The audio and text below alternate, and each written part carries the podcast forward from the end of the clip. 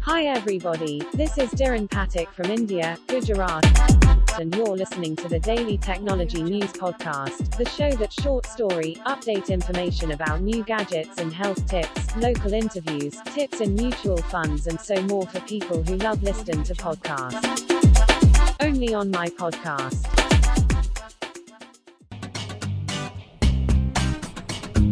आखिर ब्लॉकचेन क्या है? हाल फ़िलहाल बिटकॉइन बहुत समय तक सुर्खियों में रहा है। लोगों ने बिटकॉइन को लेकर बहुत उम्मीद पैदा हुई, क्योंकि बिटकॉइन की कीमत दिन ब दिन बढ़ती जा रही है। लेकिन क्या आप जानते हैं कि बिटकॉइन के पीछे टेक्नोलॉजी क्या है? यदि हाँ तब आपको ये पोस्ट ब्लॉकचेन टेक्नोलॉजी ज़रूर पसंद आएगी, क्योंकि बिटकॉइन का संबंध ब्लॉकचेन से है, इसलिए आपको ब्लॉकचेन के विषय में जानना होगा, ये कैसे काम करता है। अब सवाल उठता है कि क्या आप जानते हैं कि ब्लॉकचेन टेक्नोलॉजी क्या है? इसे विषय में जानना ज़रूरी है। ब्लॉकचेन तकनीक हमारे आईटी इंडस्ट्री को उस प्रकार से बदलने वाला है, जैसे कि ओपन सोर्स सॉफ्टवेयर ने एक दशक पहले किया था और जिस प्रकार लिनक्स करीब एक दशक से मॉडर्न एप्लीकेशन डेवलपमेंट का मूल रहा है।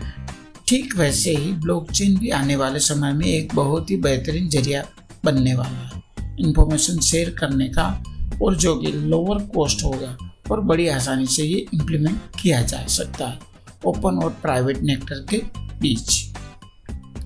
लेकिन ब्लॉकचेन टेक्नोलॉजी को लेकर लोगों में काफ़ी हाइप उत्पन्न हुई थी, क्योंकि उन्हें लगा कि ये हमारे भविष्य के टेक्नोलॉजी को पूरी तरह से बदल सकता है।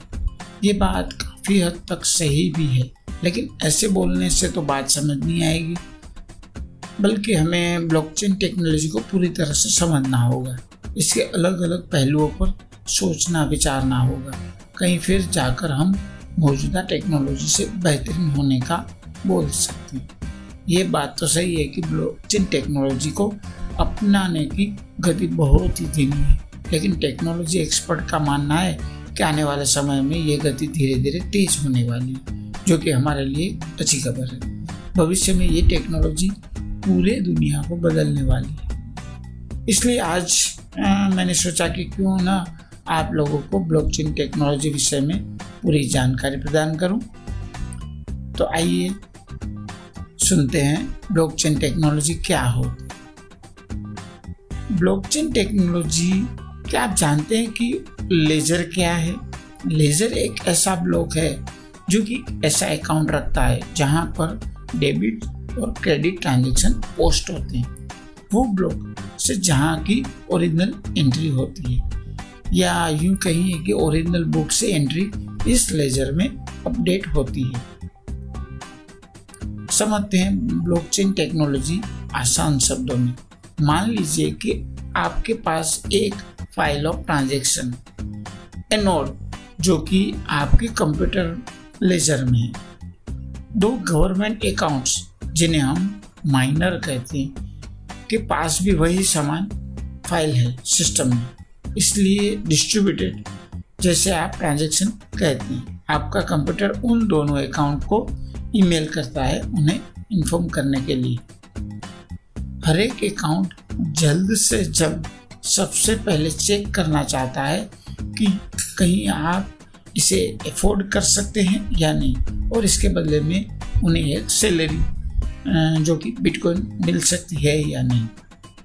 इन दोनों में से जो पहले चेक करता है और आखिरकार उसे वैलिडेट करके रिप्लाई ऑल प्रेस करता है, वही इसके साथ वो अपनी लॉजिक को भी अटैच कर देता है। उसे ट्रांजेक्शन को वेरीफाई करने के लिए और ऐसे ही प्रूफ ऑफ़ वर्क कहा जाता है। यदि इसी बीच अगर दूसरा अकाउंट भी एग्री हो जाता है, तब सभी अपने फाइल्स और ट्रांजेक्शन को अपडेट कर लेते हैं। इसी पूरे प्रोसेस या कंसेप्ट को ब्लॉकचेन टेक्नोलॉजी कहा जाता है। इसलिए ब्लॉकचेन ऐसा इनकॉर्पोरेटेबल डिजिटल लेजर ट्रांजेक्शन है, जिसकी प्रोग्राम किया जाता है। वर्चुअल सभी चीज़ों को रिकॉर्ड करने के लिए सभी लिस्ट ऑफ़ रिकॉर्ड जो कि ब्लॉकचेन में होते हैं, उन्हें ब्लॉक कहा जाता है। इसलिए ये ब्लॉकचेन हमेशा continuously growing list of record है, जो कि लिंक और सिक्योर होते हैं। ब्लॉकचेन टेक्नोलॉजी का आविष्कार किसने किया? ब्लॉकचेन टेक्नोलॉजी को इवेंट संतोषी नकामोटो ने सन 2008 में किया था। ताकि वो इसे क्रिप्टो करेंसी बिटकॉइन में इसके पब्लिक ट्रांजैक्शन लेजर के हिसाब कर सके। ये सब करने के पीछे संतोषी नाकामोटो का जो मुख्य उद्देश्य था कि वो एक ऐसा decentralize bitcoin ledger the blockchain बनाना चाहते थे, जो कि उनके पैसों को कंट्रोल करने की क्षमता देता है, जिससे भी कोई भी थर्ड पार्टी या कोई भी गवर्नमेंट इन पैसों को एक्सेस या मॉनिटर नहीं कर सकती।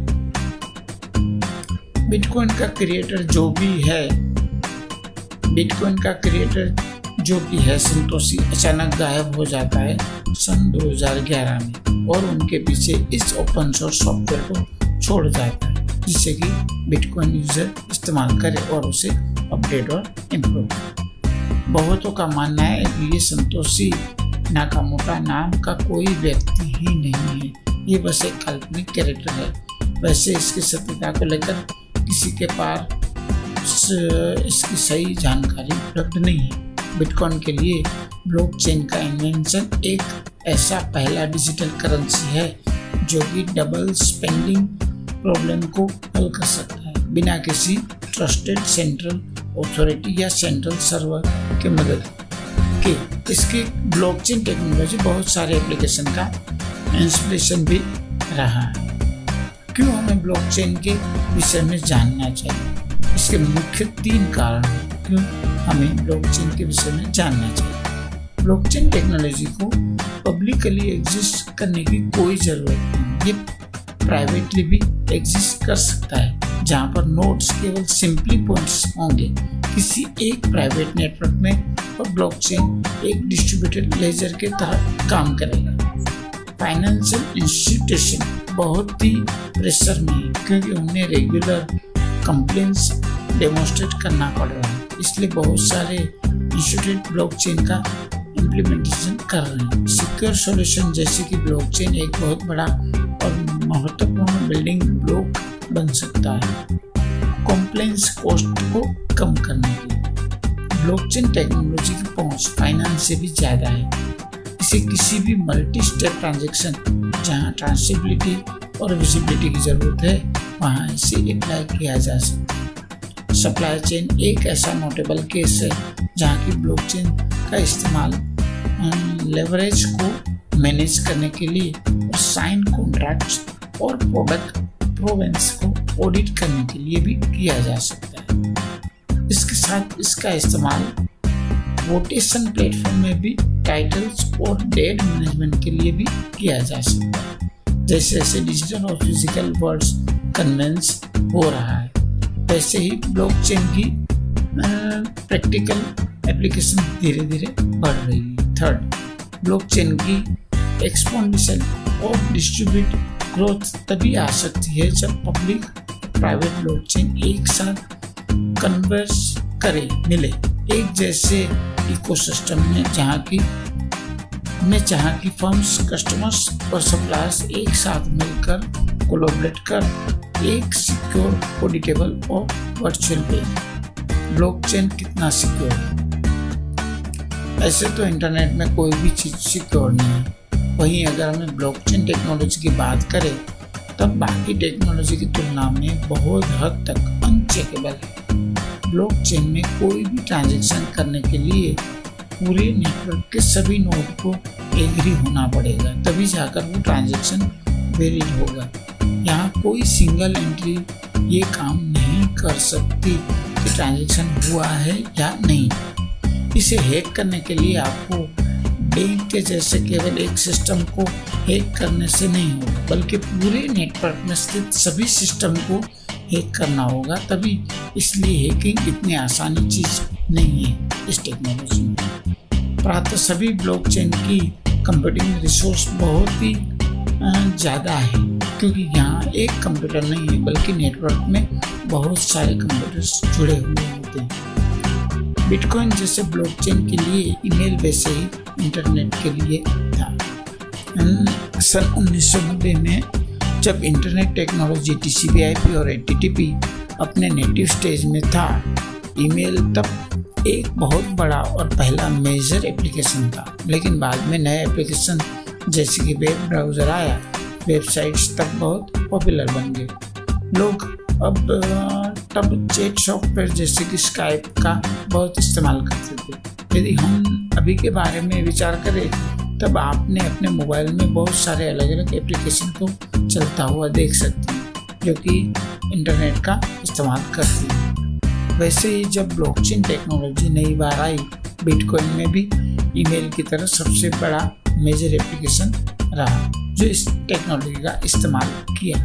दूसरे क्रिप्टो करेंसी ने इस ट्रेंड को बाद में फॉलो किया। अब ब्लॉकचेन टेक्नोलॉजी को बहुत सारे एप्लीकेशन जैसे कि सिक्योरिटी ऑनलाइन वोटिंग इत्यादि में इस्तेमाल किया जा सकता है। Internet technology versus blockchain technology अगर हम दोनों टेक्नोलॉजी की बात करें, तब इंटरनेट कंप्यूटर्स को अलाउ करती है। इंफॉर्मेशन एक्सचेंज करने की वही ब्लॉकचेन कंप्यूटर्स को अलाउ करता है इंफॉर्मेशन को रिकॉर्ड करने की दोनों बहुत सारे कंप्यूटर्स नोट्स का इस्तेमाल करते हैं। इंटरनेट और ब्लॉकचेन के विषय में चलिए कुछ नया जानते हैं। डिजिटल रेवोल्यूशन का पहला जनरेशन ने हमारे लिए इंटरनेट ऑफ़ इंफॉर्मेशन लाया। वहीं सेकंड जनरेशन जो कि पावर्ड बाय ब्लॉकचेन टेक्नोलॉजी है। उसने हमारे सामने इंटरनेट ऑफ़ वैल्यू पेश किया यह एक नया प्लेटफॉर्म है, जो कि बिज़नेस की दुनिया को रीफेस कर देगा और पुराने ऑर्डर ऑफ़ ह्यूमन अफेयर्स को भी ये बेहतर बना देगा। ब्लॉकचेन इतना वास्ट ग्लोबल डिस्ट्रीब्यूटर लेजर और डेटाबेस है कि जो कि मिलियंस ऑफ़ डिवाइस में कंटिन्यूसली चल रहा है और ये किसी के लिए भी ओपन है। या न केवल इंफॉर्मेशन बल्कि कोई भी चीज़ जिसकी कुछ वैल्यू है, जैसे कि मनी टाइटल्स डेट आइडेंटिटीज यहाँ तक बोर्ड्स भी इन्हें मूड स्टोर और मैनेज सिक्योरिटी और प्राइवेटली किया जा सकता है। यहाँ पर ट्रस्ट को एस्टेब्लिश करने के लिए मास कोलोब्रेशन चाहिए और कुछ क्लेवर कोड इसे इम्प्लीमेंट करने के लिए। वही पुराने तौर में पावरफुल इंटरमीडिएट जैसे कि गवर्नमेंट्स और बैंक्स की ज़रूरत पड़ती है। इसलिए हम कह सकते हैं कि ब्लॉकचेन टेक्नोलॉजी हमसे ही बनती है, हमारे लिए काम करती है और इसे कंट्रोल हम ही लोग करते हैं, जो कि इसे बहुत ही सिक्योर और और विश्वास योगी बनाता है। ब्लॉकचेन टेक्नोलॉजी के पीछे की टेक्नोलॉजी ब्लॉकचेन के पीछे जो मुख्य टेक्नोलॉजी है वो मुख्य रूप में तीन टेक्नोलॉजी है प्राइवेट की cryptography P2P network, peer-to-peer program, the blockchain protocol हमें ब्लॉकचेन टेक्नोलॉजी की क्यों ज़रूरत है? ब्लॉकचेन एक ऐसा मैकेनिज्म है जो कि हम सभी लोगों के लिए हाईएस्ट डिग्री ऑफ़ अकाउंटेबिलिटी तक पहुँचने में मदद करता है। अब और कोई भी मिस ट्रांजेक्शन नहीं होगा। इंसानी और मशीनी गलतियों को कम कर इस सभी ट्रांजेक्शन के पीछे कोई भी तीसरा पार्टी या गवर्नर या कॉन्सेप्ट ज़रूरी नहीं है, बल्कि सभी कनेक्टेड नोड का ट्रस्ट या सिक्योर वैलिडेशन ही मायने रखता है। सबसे क्रुशियल एरिया जहाँ ब्लॉकचेन हमें मदद करता है और ये गारंटी प्रदान करता है कि वैलिडिटी ऑफ़ ट्रांजैक्शन उन्हें रिकॉर्ड करके ये केवल एक मेन रजिस्टर में नहीं किया जा रहा है, बल्कि नेटवर्क के कनेक्ट हुए सारे डिस्ट्रीब्यूटेड सिस्टम के रजिस्टर उन सभी रजिस्टर में सिक्योर वैलिडेशन होने के बाद ही ट्रांजैक्शन को वैलिड कहा जाएगा या माना जाएगा। ब्लॉकचेन टेक्नोलॉजी में application in following area future में स्मार्ट कॉन्ट्रैक्ट कोई भी इंडस्ट्री हो, अगर वो है हेवीली कॉन्ट्रैक्ट्स पर निर्भर करती है, जैसे कि insurance financial institution real estate construction entertainment और लोग वो सारी इंडस्ट्रीज़ इस टेक्नोलॉजी से बेनिफिटेड होंगे। क्योंकि हम इस टेक्नोलॉजी के मदद बिना किसी डिस्प्यूट के आपके सारे कॉन्ट्रैक्ट्स को अपडेट मैनेज ट्रैक और सिक्योर किया जा सकता है। स्मार्ट कॉन्ट्रैक्ट्स वो जो कि एम्बेडेड होते हैं इफ़ देन स्टेटमेंट से, उन्हें जिन्हें एग्जीक्यूट करने के लिए इंटरमीडिएट पार्टी का इम्प्रूवमेंट कोई ज़रूरत नहीं है। क्योंकि इस टेक्नोलॉजी की मदद से बिना किसी डिस्प्यूट के आपके सारे कॉन्ट्रैक्ट्स को अपडेट मैनेज ट्रैक और सिक्योर किया जा सकता है। स्मार्ट कॉन्ट्रैक्ट्स जो कि एम्बेडेड होते हैं। इफ़ देन स्टेटमेंट से और जिन्हें एग्जीक्यूट करने के लिए इंटरमीडिएट पार्टी का इन्वॉल्वमेंट ज़रूरी नहीं है। सप्लाई चेन मैनेजमेंट जब भी कोई वैल्यू बदलते हैं या कोई एसेट का स्टेटस बदलता है, तब सारे प्रोसेस को मैनेज करने के लिए ब्लॉकचेन एक बहुत बढ़िया ऑप्शन है। एसेट प्रोटेक्शन चाहे आप एक संगीतकार हो जो कि अपने गाने की रॉयल्टी ठीक तरह से पाना चाहता है, आप कोई प्रॉपर्टी ओनर हो, अगर आप अपने एसेट की प्रोटेक्शन चाहते हैं तब ब्लॉकचेन टेक्नोलॉजी आपकी बहुत मदद करता है। आपकी रियल टाइम ओनरशिप की एक इनडिस्प्यूटेबल रिकॉर्ड बनाकर पर्सनल आइडेंटिफिकेशन गवर्नमेंट अक्सर बहुत सारे अमाउंट के डेटा को मैनेज करते हैं। जैसे कि पर्सनल डेट बर्थ से डेथ रिकॉर्ड तक मैरिज सर्टिफिकेट पासपोर्ट और सेंसस डेटा ब्लॉकचेन टेक्नोलॉजी इन सारे डेटा को स्ट्रीमलाइड सॉल्यूशन के हिसाब से आसानी से मैनेज करता है और इन्हें सिक्योरिटी स्टोर करता है। पेमेंट प्रोसेस ब्लॉकचेन की ये खासियत है कि वो किसी भी बड़ी कंपनी की पेमेंट प्रोसेस को आसानी से संभाल सकता है। ये इंटरमीडिएट की ज़रूरत को पूरी तरह से खत्म कर सकता है, जिन्हें कि हम पेमेंट प्रोसेस में अवसर है crowd funding traditional crowd funding की तुलना में एक blockchain powered crowd funding campaigning में ज़्यादा सिक्योर इन्वेस्टमेंट होती है। नए प्रोजेक्ट के एक इंटरेस्टेड कम्युनिटी है।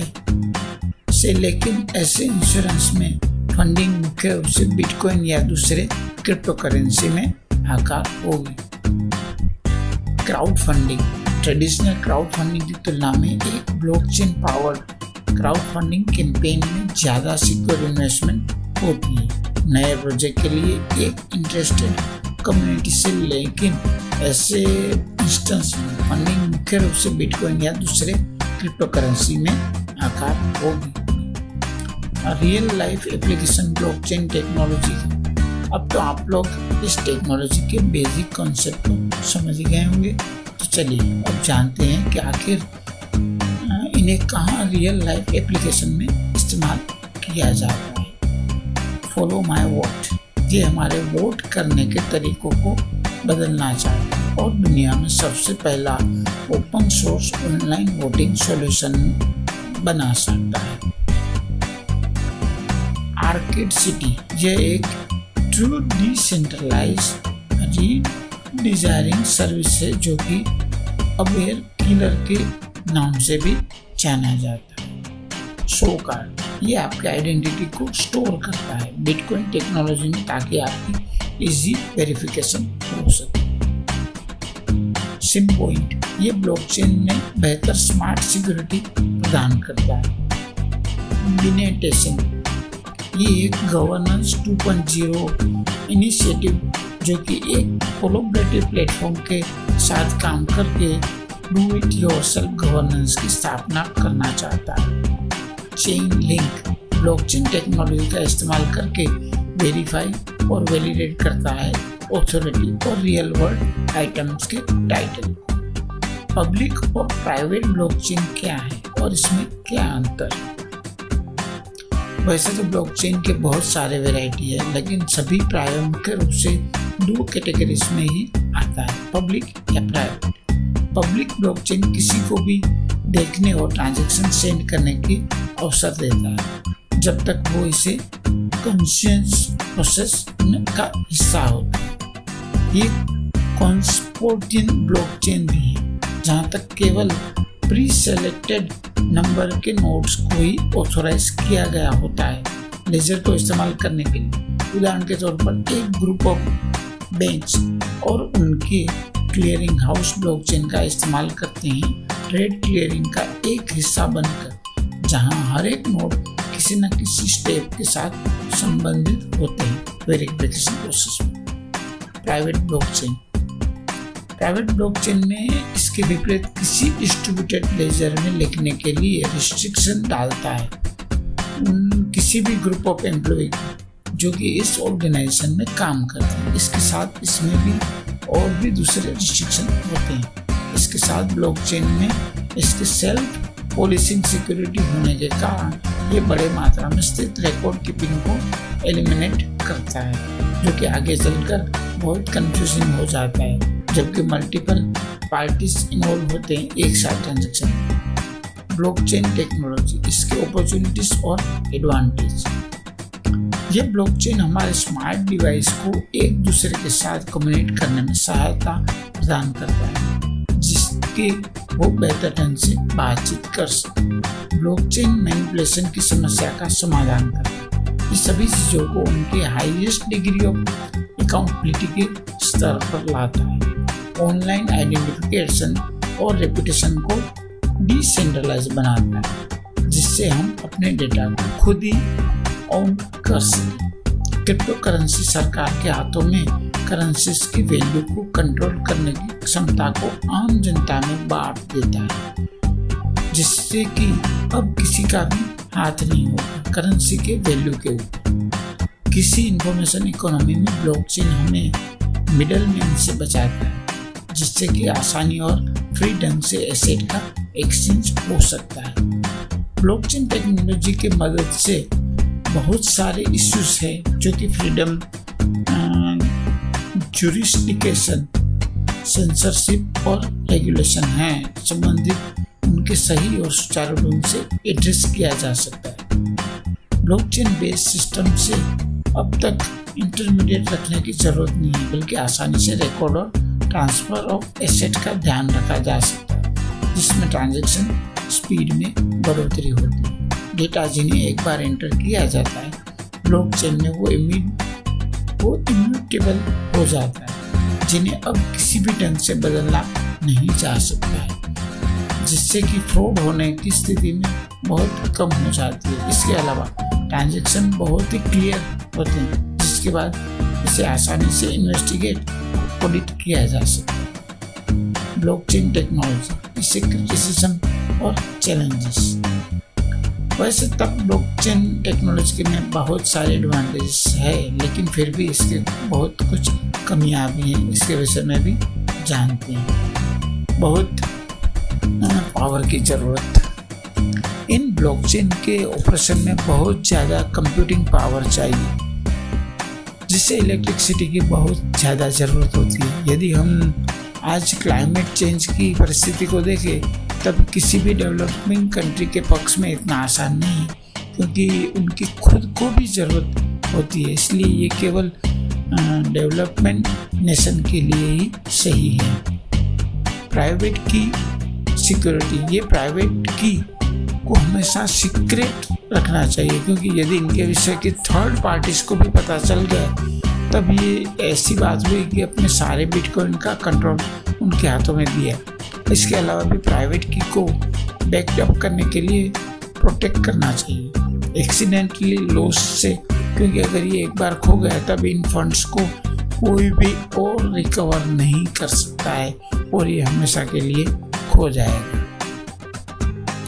ट्रांजेक्शन स्पीड ट्रांजेक्शन स्पीड भी एक समस्या बन सकती है, क्योंकि हम जानते हैं कि चेन में ब्लॉक को वेरीफाई कराना डिस्ट्रीब्यूटेड नेटवर्क से बहुत ज़रूरी है।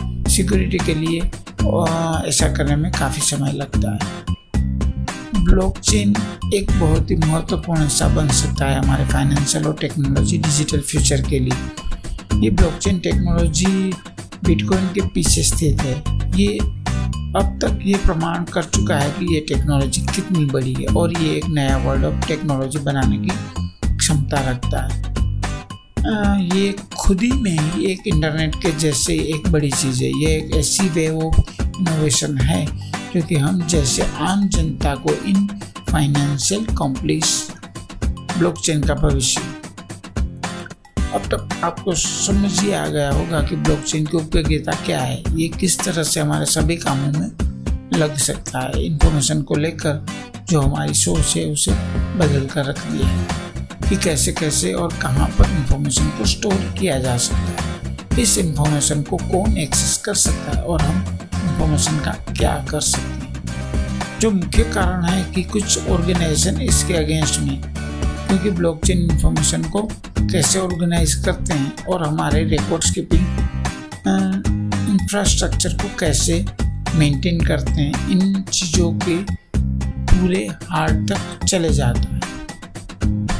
इससे ये बात काफ़ी साफ़ है कि ब्लॉकचेन टेक्नोलॉजी को लोग आसानी से ग्रहण नहीं करेंगे और ये रातों रात तो आने वाला नहीं है, क्योंकि ये हरदम पर, कदम पर ट्रेडिशनल टेक्नोलॉजी को चुनौती देता है। ऐसे ही समान केस में हमने टी को भी देखा है, जिसकी शुरुआत काफ़ी क्रुशियल किया जाता था।